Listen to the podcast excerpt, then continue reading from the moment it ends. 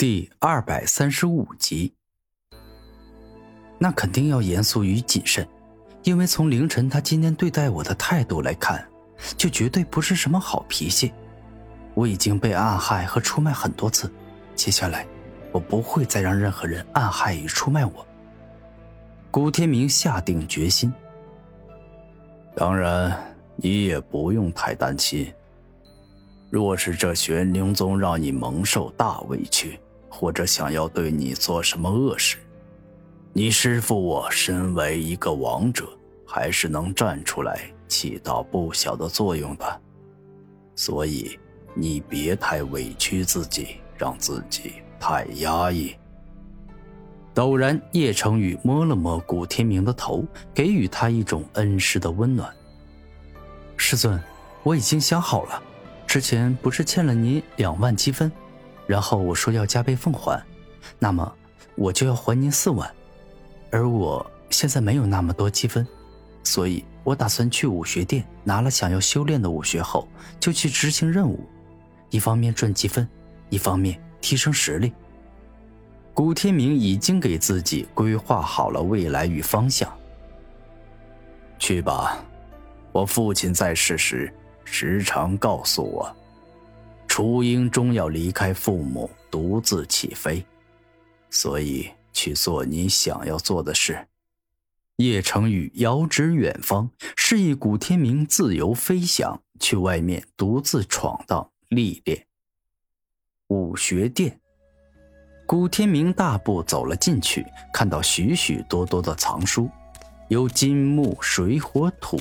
风雷、光明、黑暗等武学，各自分门别类，放在指定的藏书架上。嗯，让我自己找想要的炼体武学，恐怕都要花好长时间。索性问一下武学殿的老伯吧，反正我取武学肯定要经过他的同意。古天明打定主意，走向管理武学殿的白衣老伯。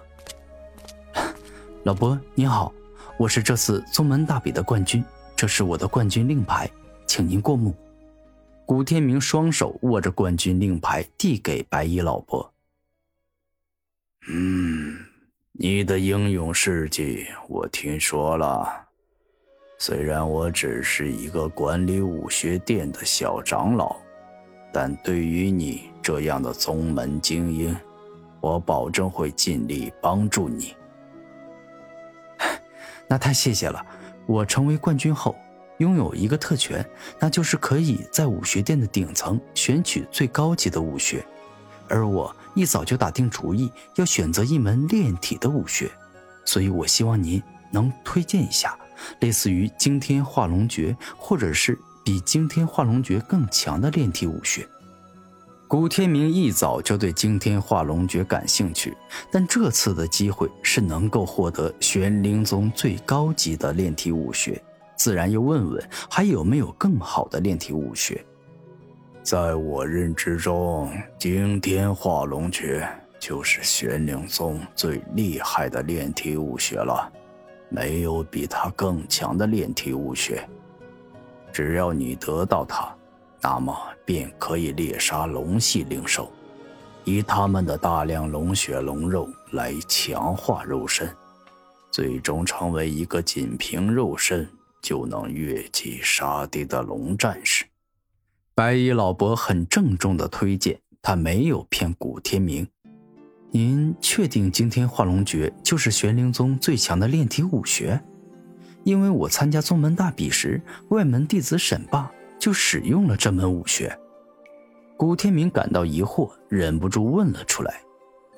沈霸确实是修炼了惊天化龙诀，但他只拿到了惊天化龙诀的龙皮境、龙鳞境这两卷，接下来的龙骨境与龙藏境，除非是他为宗门立下了赫赫战功，拿出了巨额的积分，否则。他没有资格得到。白衣老伯认真的说道：“哦，原来如此。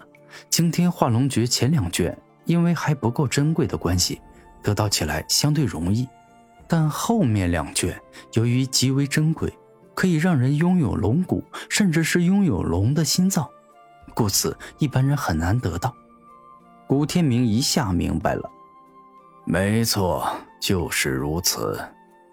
你要知道，如果一个人拥有了龙的内脏，那么他将拥有极强的生命力，就算是内脏受伤，暂时也不会死。除非是头颅受伤极为严重，白衣老伯认真的说道：“啊我明白了，谢谢老伯，那我就选择要惊天化龙诀了。”古天明露出笑容，对于拥有吞噬万物武魂的他而言，惊天化龙诀最大的作用就是可以让他光明正大的变身成龙族灵兽。那好，你跟我来。我带你去取惊天化龙诀抄录的副本，你拿了不用还，只要记住，不可传授给别人就行。白衣老伯客气的带路。哦，对了，老伯，我还想要记载各类灵兽以及记载各类丹药、灵气、灵药的书籍，因为我即将出远门。出外带这些会让我有些见识，懂些该懂的东西。古天明认真道：“可以，这些书是身为玄灵宗弟子都可以免费得到的。因为很多人都要，所以抄录了很多副本。你借了也可不用还。”白衣老伯微笑道：“那太好了。”古天明感到高兴。一段时间后，古天明终于将惊天化龙诀以及各类灵兽、灵器、丹药、灵药的书籍给拿到手了。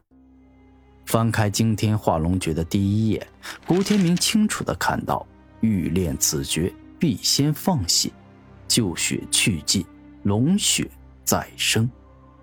什么？要将全身的血都放掉？看到这段话，古天明顿时露出严肃的表情，忍不住有些敬佩昔日的沈霸。对方是个顶天立地的真男人。普通人若是流血过多，那肯定会死；但如果以灵海境的武者而论的话，暂时是肯定不会死，但他会感到极为痛苦，且还会十分的虚弱。古天明虽然活的时间并不是很长，但受过太多次伤，故此大概能够猜到一个灵海境的武者放干全身血液后会是什么样子。稍一思考后，古天明继续翻看《惊天化龙诀》，看到此诀分为四重大境界：第一重龙皮境，第二重龙鳞境，第三重龙骨境。第四重龙藏境，而这四重大境界下面还分三小境界，这三小境界为小成、大成、圆满，故此这四重大境界总和为十二个小境界。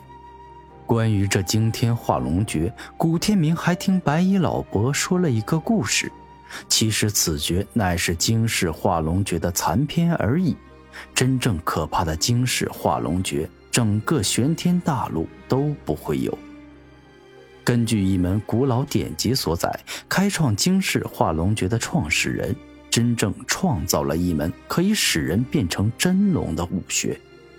那是将血、皮肤、筋脉、骨头、五脏六腑等进阶转化成龙族身体，甚至可以直接让一个人变成一头真正的巨龙。